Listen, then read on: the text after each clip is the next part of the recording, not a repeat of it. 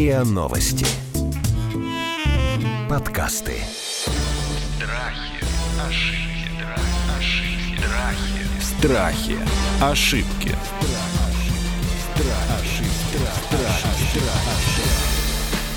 Здравствуйте, это подкаст «Страхи ошибки». Меня зовут Наталья Лосева. В этом сезоне мы говорим о популярных страхах, заблуждениях, ошибках. Ну и не просто их разбираем, но и пытаемся получить какие-то инструкции. Сегодня мы будем говорить с вами о традициях, о семейных традициях. Я, честно говоря, сама до сих пор для себя вот не решила, все-таки к добру это или к злу. С одной стороны, наверное, традиции нас держат, и, наверное, это то, что позволяет не растеряться, не поплыть в течение времени. С другой стороны, но вот есть такое прокрустово ложе традиции, в которую ты должен себя вгонять. Должен ли, хочешь или не хочешь. Окей, сегодня с Павлом Зыгмантовичем, семейным психологом, популяризатором доказательной психологии, блогером, и Ларисой Овчаренко, кандидатом психологических наук, доцентом, завкафедрой социологии и психолога социальных технологий Московского городского университета, мы попробуем на эту тему посмотреть честно. Здрасте, коллеги. Здравствуйте. Добрый день. Зачем нам нужны традиции вообще? Вот традиции как какая-то ритуальность, да, как что-то там придуманное или наследованное нами, да, или то, что мы перенимаем, или нам кажется, что так нужно. Зачем человеку традиции? Функций у традиций огромное количество. Я сомневаюсь, что мы тут с вами, даже если будем просто их перечислять, все вспомним. Их огромное множество, этих функций. Из самых очевидных, вот мне сейчас на ум самое очевидное пришло, это объединение. Кого и зачем? Нашего какого-то коллектива, страны, города, деревни, семьи, неважно. Мы – это те, которые... Например, у нас у белорусов был этноопределяющий признак в свое время. Это традиция волочебничества. Это такая специфическая традиция на Пасху ходить, ну, типа такие колядки только на Пасху. Так. Вот по этой штуке определяли белорусов. Вот в этой деревне так ходят наши, в этой не ходят какие-то другие ребята. То есть поляки, такая идентификация, да, такая? Конечно. Какая-то? Она и внутренняя, и внешняя. Это одна из функций. Это не все функции, конечно, но одна из самых таких очевидных. Так, еще зачем традиции? Ну, наверное, традиции, безусловно, создают какую-то систему. И, наверное, сложно сказать, что это прям системообразующий признак, но тем не менее, да, что-то, что объединяется в систему, что-то, что некоторые элементы будут показывать, что действительно мы сопричастны, да, мы объединены, и мы находимся в некоторой системе, потому что традиции довольно устойчивы. И поэтому вот эта устойчивость, она позволяет этой системе быть, жить, поддерживаться, питаться этими же традициями. И вовлекая людей в эти традиции, мы, ну, создаем себе некоторую устойчивость, а устойчивость гомеостаз, ну, тоже такой, как бы, некоторый намек на какую-то безопасность. Раз устойчиво, раз безопасно и как всегда, то, значит, можно в этой системе продолжаться, и, значит, это привычно и может восприниматься как нужное, необходимое мне. Поэтому традиции так и стремятся поддерживать, наверное, потому что это то, что создает мне привычную, а значит, безопасную историю. Но безопасная она очень относительна, потому что, когда мы работаем с различными интроектами, то как раз эти традиции, да, которые переходят, там, например, из поколения в поколение, какие-то устаревшие традиции, которые сейчас неадекватно относительно современного положения дел, мы с ними как раз, конечно же, да, в терапии работаем. Но в целом традиция создает некоторую устойчивость, а значит безопасность. То есть традиция может травмировать? Вот вы сказали, мы в терапии работаем. То есть традиция может кого-то травмировать? Да, когда она уже не соответствует действительности, когда раньше это был некоторым способом адаптации, а теперь это не надо, да, и поэтому она может в некоторой степени, да, травмировать тем, что она неадекватна относительно современных условий. Давайте примеры. Пример – это как обувь. Если обувь старая и, например, у меня там нога выросла и стала 45-го, а обувь по-прежнему 41-го размера, ну, мне не будет прям Павел, хорошо. Это не пример, это метафора. Дайте пример. Хорошо, например. Люди считают, что женщина должна выйти замуж невинной. И если вдруг невеста не вывешивает простыню со следами крови после первой брачной ночи, с невестой могут делать что-нибудь нехорошее. Мало где это осталось, но бывает. Это мало где осталось. Знаете, что я перед нашим разговором спросила у себя в Фейсбуке, какие у вас есть семейные традиции, какие, значит, вас из этих традиций раздражают. Ну, примечательно, что практически никто не написал, какие традиции раздражают. Я думаю, просто они промолчали. А большая часть мне рассказывали про традиции, связанные с едой. Да, например, лепить пельмени перед каким-то праздником, собираться у папы на плов, в воскресенье печь блины, муж всегда варит в субботу-воскресенье кофе. Например, вместе с детьми делать какие-то пряники. Бабушка всегда готовила там лагман по каким-то праздникам. Ну, конечно, больше всего меня потрясли в хорошем смысле, и я прямо позавидовала тем людям, которые говорили, у нас осталась традиция семейного обеда или семейного ужина. То есть не просто собраться в субботу или воскресенье. Кстати, это очень многие отвечали, что у нас в наших семьях сохранен ритуал или традиция собираться у кого-то из старших родственников в воскресенье на обед. Представляете? То есть в мегаполисе, в наше время люди умудряются вечером синхронизироваться и сесть вместе за ужин. И вот люди, которые мне писали о том, что у них традиция осталась, они все писали об этом в такой позитивной, в положительной коннотации. А кто-то писал, что я завидую тем, у кого есть такие традиции. Вторая группа традиций была связана с дарением подарков. Подарков на дни рождения, на Пасху. Там, например, одна семья мне рассказала, что у них есть такая традиция делать гнездышко, как они говорят, ангельское гнездышко на Пасху, куда кладется подарок. Другие мне рассказывают, у нас традиция любой подарок запихнуть под подушку, это всегда очень смешно, если подарок большой и объемный. Еще рассказали, что есть традиция делать, например, стенгазету имениннику и так далее. В общем, связано с подарками и с поздравлениями. Вот, наверное, две такие группы традиций. И вот, знаете, потому как люди об этом писали и рассказывали, я поняла, что это имеет огромное значение для человека. Вот что-то человек себе соблюдением этой традиции что-то себе доказывает, да, или от чего-то себя заграждает. Вот расскажите мне, пожалуйста, вы как психологи, почему человек цепляется? Это неудобно, потому что ты должен заморочиться, да, ты должен что-то сделать,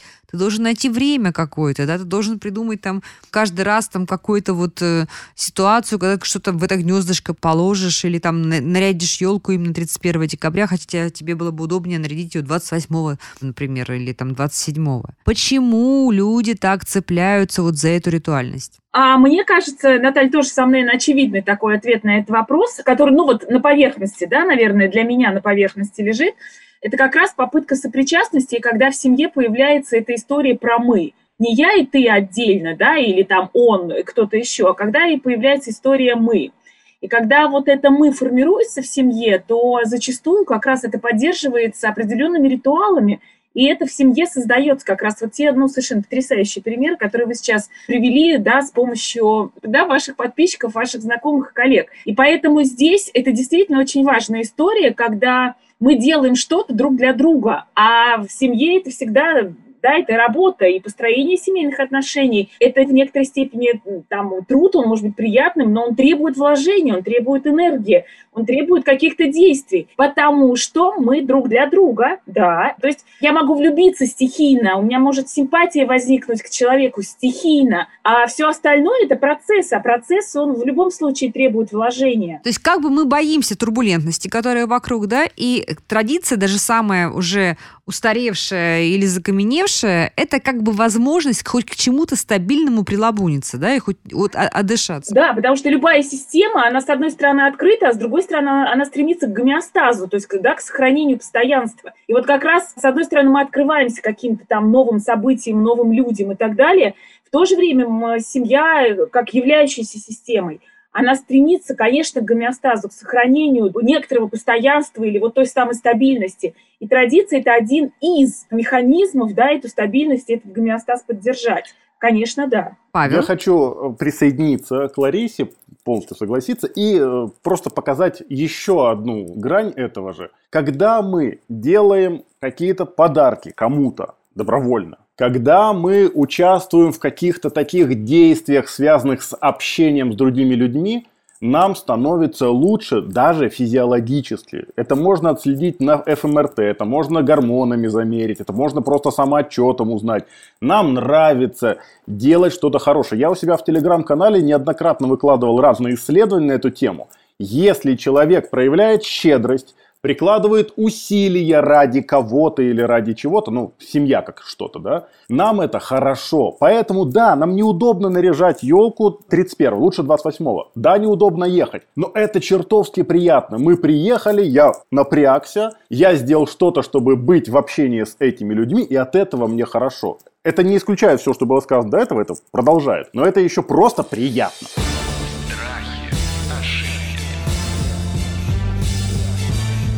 Страхи, ошибки.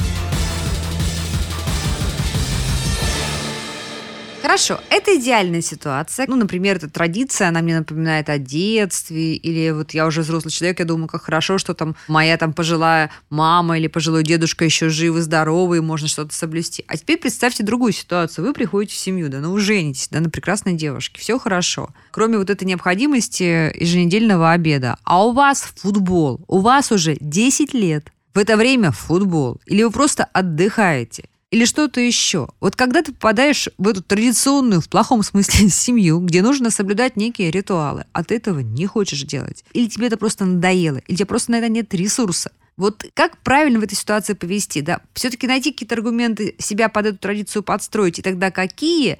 Либо как-то вот деликатно и изящно с этой традицией слезть, но при этом не разведясь со своей, например, молодой женой. Я скажу так. Основное здесь — это понимать, что эта традиция неплохая. Я с этим очень много сталкиваюсь. Это регулярно встречается, потому что две семьи – это две разные культуры. Это прям вот встретились реально марсиане с венерианцами или там юпитериане с кем-нибудь. И в этом случае нам чертовски трудно. Первое, что нужно сделать, это сказать себе: их культура не хуже моей. Когда есть иммигрантские семьи, то есть наши женщины вышли замуж за немцев, например, ну, за французов, неважно. Там есть очень хороший нюанс. Они прямо это видят, эту разницу. И зачастую говорят: ну, он немец, ну, как бы у них такая культура. За счет того, что разница очень зримая, вот этот конфликт, он снижается. Она говорит: ну да, в их культуре принято так. Ну ладно, я так сделаю, а в моей так. Я учу его в моей культуре, он меня учит своей. И тогда люди более-менее могут договориться. Но первым шагом это понять, что у нас просто разные культуры, которые не хуже и не лучше. Ну да, то есть разрешите этому быть, да? Разрешите моему партнеру мыслить и думать иначе. Разрешите этому быть, допустите это. Ты не хочешь подниматься, и у тебя есть миллион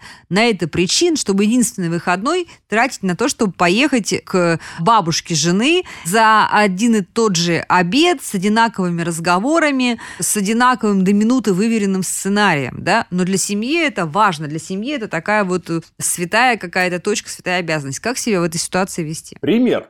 Надо быть у мамы каждое воскресенье. Надо. В принципе, не то чтобы это сильно было фатально, но не очень, это не мой пример, но из практики, из жизни. Высокочастотная, я бы сказала. Да, что решила конкретно эта супружеская пара? Они приезжают, 15 минут, он пьет торт с этой мамой, с тещей, соответственно, да. О чем-то разговаривает, 15 минут он ее может выдержать, все нормально. Далее он под благовидным предлогом, который всегда находится, уходит. И дальше он, например, в автомобиле своем спит, играет во что-нибудь, смотрит что-нибудь, куда-то едет, ну еще какие-то действия совершает. Может не в автомобиле, а в торговый центр сходить, там тоже что-нибудь сделать. Потом он возвращается, еще 15 минут, все. Так себе выход, честно говоря, мне кажется. Ему прекрасно. Какая ему разница, где играть? А почему нельзя объяснить маме, теще, соответственно, что ну не его это традиция, не его это времяпрепровождение? Объяснить можно. Конкретно в этой паре это хороший выход, потому что вот им так хорошо. В остальных парах люди будут договариваться как-то по-другому. Здесь ну, тогда нужно заводить большой разговор, как в принципе согласовывать разные позиции. Я не знаю, насколько мы к этому готовы. Это там карту конфликта надо рисовать и все остальное. Можно сказать: иди ты к черту со своей мамой, и я никуда не поеду. Но тогда у меня вопрос: а почему бы, если этот наш герой говорит, что мне не нравится, и ты должна принять меня, ему не задуматься, что вообще-то ей не нравится, что он ездит, и почему это не ему надо принять ее? Что за двойные стандарты? Интересно, интересный поворот. Хорошо. Нужно ли придумывать традиции? Может ли быть придумывание какой-то традиции, внедрение, скажем, традиции в коллектив или в семью, но мы все-таки говорим больше про семьи, какие-то ситуации разрешить или улучшить? Вот когда вы с нуля эту традицию создаете, какие могут быть примеры? Или все-таки лучше и не начинать? Если мы говорим про семью, то да, в жизни семьи есть некоторые закономерные жизненные циклы, когда просто необходимо договариваться о каких-то новых отношениях, о новом формате отношений, да, для того, чтобы благополучно этот кризис семейной жизни преодолеть. Поэтому здесь как раз это одно из оснований, да, для того, чтобы какой-то новой традиции появиться. В семье нуклеарной, в смысле мам, папа, я, да, или в семье расширенной. Поэтому здесь мы говорим о том, что это как раз один из вариантов адаптации семьи, да, вот к новому времени, к новому условию, к новым изменившимся нам, да, там, к взрослеющим детям и так далее. Поэтому, в принципе, появление новой традиции абсолютно возможно, как один из вариантов каких-то новых договоренностей. Что это решает? Вот, допустим, семья находится в кризисе. Как создание традиции может помочь семье выйти из кризиса? Вот как как это работает, какой механизм? Потому что мы договариваемся. Например, семья находится в кризисе, нарушена коммуникация, мы договариваемся там каждый вечер по возможности или 2 раза в неделю, да, вечером всей семьей собираться там за ужином, за чаем и говорить о том, что произошло за день, делиться, коммуницировать, начинать разговаривать. И это входит в некоторую традицию. И семья таким образом восстанавливает свои коммуникации и потребность, реализуется потребность во взаимодействии в семейной системе, в семейной структуре. Ну вот это как один из вариантов. Опять же, мы сейчас говорим, да, ну вот о положительном исходе после введения такой традиции. Моя семья, ребенок пошел в школу. Вот Лариса не даст соврать, это кризис. Это всегда кризис, потому что школа, требования, социум, все жестче, чем в детском саду и так далее. Плюс дети не хотят учиться. Ну, в принципе. Поначалу они, конечно, хотят, но в принципе нет. Поэтому сейчас у нас уже вот сын в 4 классе, но с 1 класса всегда есть вопрос. Что ты узнал или узнала интересного, нового, необычного, что было удивительного сегодня за твой день в школе, ну или там дальше уже в секциях и так далее. Не могу сказать, что это прям каждый день задается, потому что иногда я прихожу, дети спят. Но тем не менее, по возможности эти вопросы задаются. И это традиция. Или у нас в семье есть традиция обниматься при встрече и при прощании. Это отлично преодолевает очень многие кризисы, особенно с детьми. Детям обнятым вообще хорошо по жизни. Если мы детей обнимаем, дети добреют. Часто говорю, прописываю вам 8 4-секундных объятий вашего ребенка в день. Это традиция. И это прекрасно нормализует жизнь семьи. Вот прям живые примеры. Нужно брать традиции семьи своих родителей и вот как-то вот привносить их в свою семью. Или нужно пытаться, не знаю, свои какие-то придумать. И в чем бывают ошибки, когда ты навязываешь своему супругу там недостаточно, как сказать, правильно или деликатно ту традицию, которую неестественным путем она родилась, да, вот почему-то вот мы там 5 раз подряд мы сходили в субботу в какой-то парк, поняли, слушайте, как здорово, давайте каждую субботу будем ходить в парк, да, такая, ну, естественно, родилась традиция.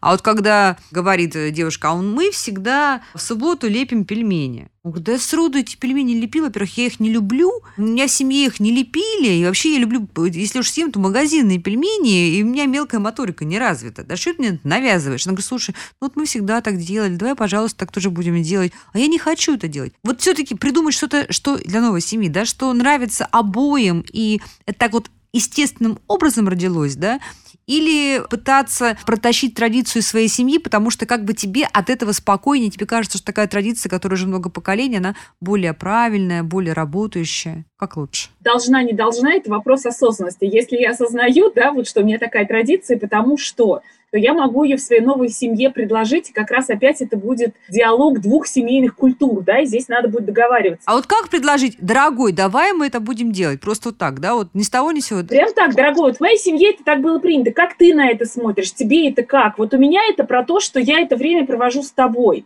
И поэтому я хочу вместе с тобой лепить эти пельмени. Но если я такая, у меня такая высокая степень осознанности, то тогда я пойму, что это для меня, что просто это вот такое времяпрепровождение. А он скажет, нет, знаешь, милая, я никогда в жизни там не лепил пельмени, не люблю, а вот я тебе предлагаю, я не знаю, там делать жаренку, да, там по воскресеньям. Я говорю, о, классно, я тоже люблю жареную картошку, а давай это будет так. Но это при высочайшей степени осознанности, когда пары договариваются. А если я предлагаю лепить пельмени и не понимаю, то есть я леплю пельмени, потому что моя семья несколько поколений всю жизнь лепила пельмени. А про что это для меня? Вот если я для себя это проясню, то я смогу и изменить эту традицию, или предложить ее в свою семейную систему. Поэтому тут должна и должна настолько, насколько я это осознаю, для чего это. А если я просто говорю, знаешь, так, дорогой, значит, мы лепим пельмени, потому что 8 моих поколений в моей родовой системе это делали. И я это делаю просто потому что. Но это уже, конечно, такая механистическая история, она, скорее всего, будет воспринята в штыки, да, потому что... Хотя она очень важна, да. Если 8 поколений что-то делали, значит, это важно, вот. Значит, у тебя это уже вшито в твою культуру, да, да, в твою годовую. Очень важно здесь, Наталья, понимать, а что это, потому что когда-то это могло быть просто способом выживания, что надо за выходной день налепить пельмени на всю оставшуюся жизнь. Но теперь это не надо, потому что я могу сходить в магазин купить эти пельмени. Нет, лепить пельмени – это, кстати, очень глубокая история, потому что когда в моей семье, кстати, это была традиция, и это, к сожалению, сейчас она так немножко растворяется, но она еще сохраняется, потому что лепить пельмени всей семьей – это же взаимодействие, потому что каждый делает какой-то свой участок работы. И лепить пельмени, например, в моей семье – это всегда разговоры. разговоры, шутки, подколки какие-то, да, и получается, что каждый делает свой маленький кусочек работы, мне кажется, глубоко символично, это как раз огромная метафора, да, в семье, каждый делает свой кусочек работы, и потом получается некий результат, он еще и вкусный, да, потом еще сели, там, наелись от пузы, потом пошли гулять. Потому что вы сейчас как раз понимаете, про что это для вас, вы ее поддерживаете, потому что она вам понятна, про что это. Ну да. А я бы здесь добавил вот еще что. Попробовать. Всегда можно попробовать. 5-7 раз. Ну, чтобы какая-то выборка накопилась. А вдруг понравится? Люди плохо представляют себе, что им будет нравиться, а что не будет нравиться. На эту тему есть огромное исследование количества. Мы такие говорим: ой, мне что-то не нравится, дурацкие пельмени, ты попробуй. Вполне может быть, что зайдет. Это не значит, что обязательно зайдет. Ни в коем случае. Но это значит, что надо попробовать. Ой, я знаю лайфхак. Я знаю способ про пельмени, чтобы зашло. Придумайте разные сюрпризы для пельменей. Только не монеты, пожалуйста. Монеты – это ужасно. Не кладите монеты в пельмени. Это перец, зубы поломать. Кладу. Вот перец, там, лук, что-нибудь такое. И обязательно должна быть какая-то семейная легенда, вот что тебе будет, если тебе попадется вот такой счастливый пельмень. Мне кажется, сразу всем заходит.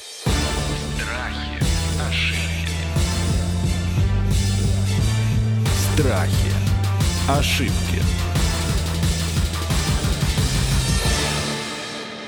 А давайте, знаете, прямо на конкретной истории, тоже из тех примеров традиций, которые мне рассказали мои подписчики, мне очень понравилась такая, которой почему-то у нас в семье не было. За новогодним столом каждый рассказывает, что у него хорошего было в году. Вот как подводит итоги. Да, у нас тоже, кстати, семейная традиция. Мы всегда встречаем Новый год по Новосибирску, иногда даже по Владивостоку, и всегда провожаем Новый год. Потом в час ночи звоним нашим родственникам на Украину, которые на час позже. Да, это тоже стало такой традицией, это прям все очень-очень берегут. Но вот рассказывать, что хорошего произошло за год, такого у нас не было, а мне очень понравилось. Я вот думаю, а вот как? Это же такое, на самом деле, это, ну, нужно, вот, чтобы навык такой был, да, вот сесть, подумать и, значит, сформулировать для себя. Вот, допустим, кто-то из наших слушателей захотел вот такую прекрасную традицию породить ее, посадить, посеять и взрастить. Как правильно, без ошибок предложить это семье, особенно если в семье подростки, колючие, зажатые подростки, да, и вот нужно их разговорить. Вот прям конкретный пример, чтобы все сели за новогодним столом, рассказали, что хорошего у них произошло в жизни, ну, за этот год. Мне кажется, это просто исключительно психотерапевтическая история и очень полезная традиция. Давайте вместе разработаем план, как ее внедрить. Ну, прежде всего, надо ее внедрять заранее. Сделать это время от времени вечерами. Что за сегодня было хорошего? Что за эту неделю было хорошего? Слушайте, а в этом месяце что у нас было хорошего? И тогда, через 5-7 повторений, в конце года за новогодним столом это будет, ну, некоторая уже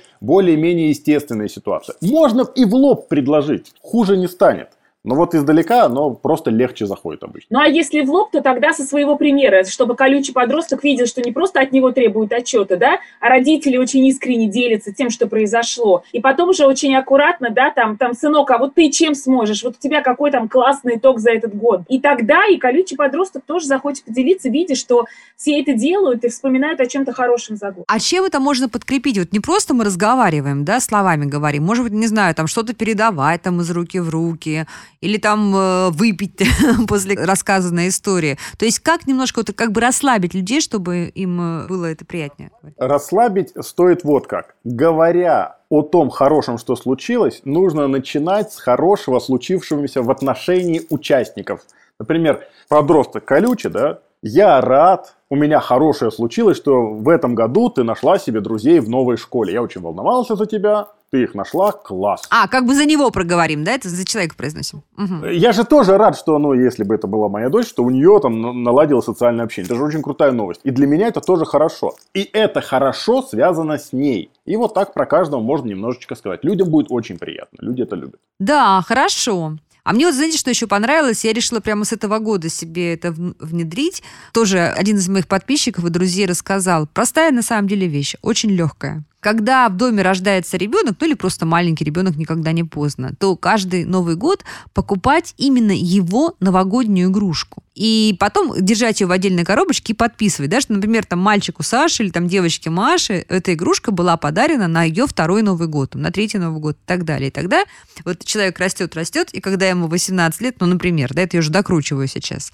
ты вручаешь ему целый набор этих новогодних игрушек, которые, конечно же, ты вешаешь на елку каждый год, то есть они вот пропитываются над елкой, висят. И потом ты вот говоришь, что тебе 18 лет, вот твои 18 игрушек. Да? Потом можно докрутить, да, ты это может быть там твоим свадебным приданым или в твой дом или так далее. Вот. И я поняла, что это такая легкая в исполнении традиция, она такая вся мягкая, теплая, такая радостная какая-то. Я, например, у нас в семье есть теперь малыш, у которого будет как раз первый Новый год в этом году, и я вот уже ему заказала, сегодня все утро выбирала по дороге на работу, и заказала ему такую игрушку новогоднюю. Это будет прям его первая игрушка новогодняя, и каждый год, я надеюсь, мы сможем ему ее дарить. Вот я прям дарю вам всем, друзья, вот этот задел, вот такой традиция. А у вас что есть? Расскажите. Новогодних именно традиций?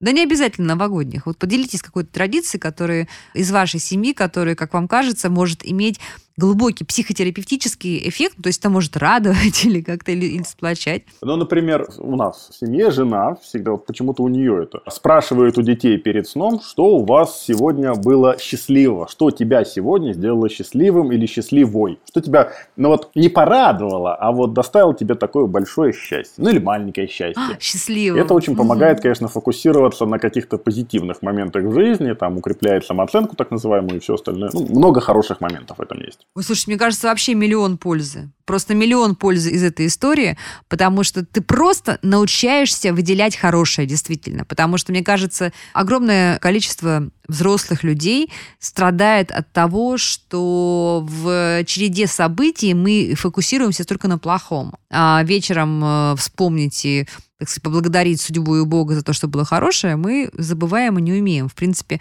вся, например, религиозная структура, да, и религиозный обиход нас как раз этому учат, да, потому что вечерние молитвы в большинстве религий, они такие, ну, благодарственные, да. Ты говоришь о том, что вот это было плохо, там, пожалуйста, там, Господи, прости, а вот за это я благодарю.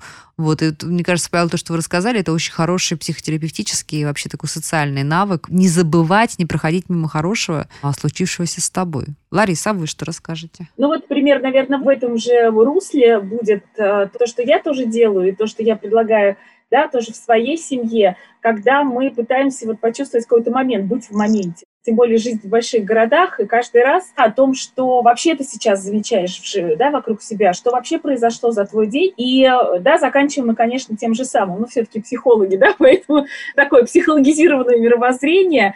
Да, то же самое, что было у тебя, да, что было вообще в день, что ты заметил в день, на что ты обратил внимание в день, и как это тебе. И если это делает тебя счастливым, то это классно. Это правда. И подводим итоги. То есть, на ваш взгляд, исключительно психотерапевтические и такой социально-антропологические традиции, все-таки это в большей степени хорошо или это может быть опасно?